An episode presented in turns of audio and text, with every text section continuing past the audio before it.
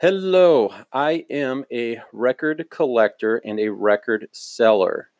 Uh, I love this industry, and the reason I am putting out a podcast is to learn and network. Uh, no personal introductions. I go by B3, and that's just a, a, a, name I've given myself out there from a website that I have. Uh, but uh, I, I, want to learn from others and uh, uh, kind of give some pitfalls that I've run into over the years of collecting. Now, I understand there are billions of podcasts out there. And uh, when I started looking through those, I didn't find what I really wanted to, to learn from or listen to. Uh, I was finding really promotional ads on uh, uh, directing to their store or trying to gain information that's going to you know provide more financial background for a company or for uh, uh, whatever it is that they're into. So I I started looking in through the podcast and I found one that was really talking about how to buy vinyl records. And as I listened to the multiple podcasts out there, I can tell you I, I didn't agree with everything that was out there. Now, I, I certainly give uh, uh, you know, kudos for the individual putting it up and uh, uh, providing his stories and feedbacks and what he's experiencing. That's that's really what we're looking for here. But some of it I, I didn't agree with, and uh, I thought, well, there's only one path or, or one one podcast that I could could find, and for those new collectors, I think it could have steered them down a wrong path and hurt the industry more than anything. So some of those areas that that I questioned and, and wanted to know more about is quality. You know, when you're when you're buying vinyl records, what do you look for from a quality standpoint?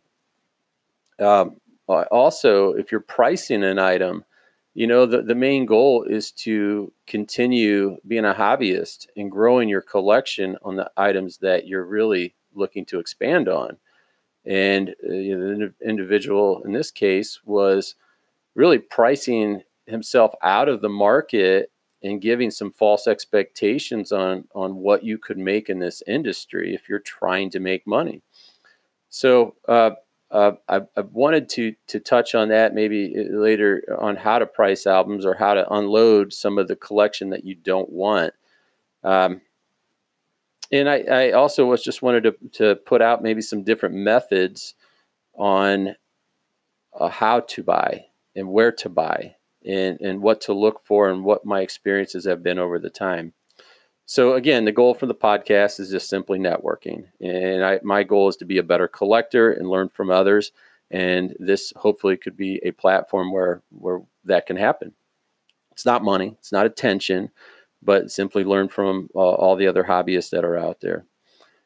Uh, why I started into this was really uh, years ago about 15 to be exact, the the items that I started looking for in my time of life, I, I, couldn't go out and buy the CDs that were out there. They, they were 11 to 15 dollars. In, in in this instance, a vinyl record at the flea market would be 50 cents to a dollar. So it was easy for me to get more music faster uh, by by going out and finding these vinyl records. Um, and after you know getting into it, you, you soon realize that the sound quality is a lot better than what I thought. And so I, I really started listening to some of the background music uh, instead of just the lyrics or the song. And then I realized that I'm, I'm somewhat of an impatient person. You know, with CDs, I will just go to the the track that I know and listen to it multiple times, and then switch it out to the next CD. And with a vinyl record, you really have to listen and take your time to experience the album. And I found out that there's a lot of great music out there. It's not just the tracks that you're aware of or what's been pushed, uh, but you know, it started expanding my knowledge on music in in you know my library. So uh, over the last 15 years, it started with vinyl records, but it's really expanded into other areas been buying CDs. You know, I started buying cassettes again when when really they they were you know, a quarter.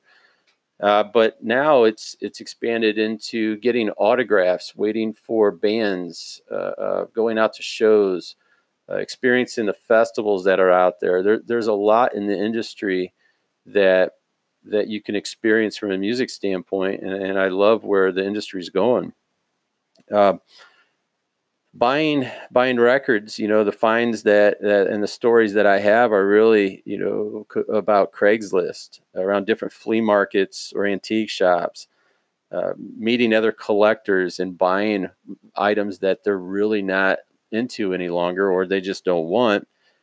And all the way to to meeting some DJs uh, uh, and, and, at the end of their career selling off what they don't want and some of those rare finds that they've had over the years uh, those are those are some of the stories that uh, hopefully we can get into in some other podcasts. Uh, you know, uh, I I think some of the pitfalls that are out there is is how to invest in your collection and and not get uh, items that you don't want. This this industry can really clutter up your home, your garage, or storage units just because it takes up a lot of space. So uh, understanding how to sell or move some of these in a healthy fashion is is some advice that I think I can give, but also some areas of which we can all learn from is is not to become that hoarder that is is out there what this can bring, but organize it in a fashion that continues to stay healthy and allows you to grow in this industry. Uh, I do sell I do sell on eBay and Discogs. I, I move about 100 items a week any that's give or take uh, anywhere from two dollars to hundreds of dollars. Uh, and over the past five years of really doing that, uh, it's just helped me reinvest back into ramping up a great collection uh, that that really is the ultimate goal of what I'm looking for.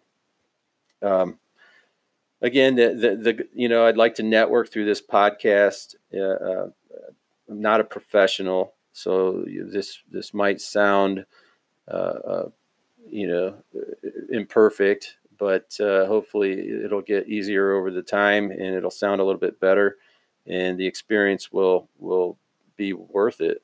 Um, I, I, hope to have other episodes to continue to talk about how to buy, uh, what to buy, uh, how to sell, how to pack, how to ship, and just put out some of the stories that I've had through the festivals or through uh, trying to gain autographs.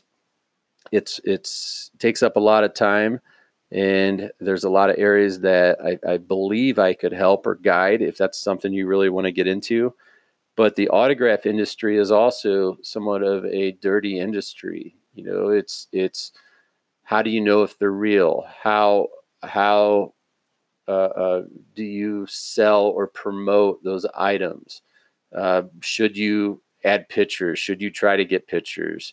Uh, really, it, it, can be a, a nasty industry, and, and, especially for, for the individuals who work hard at getting those signatures.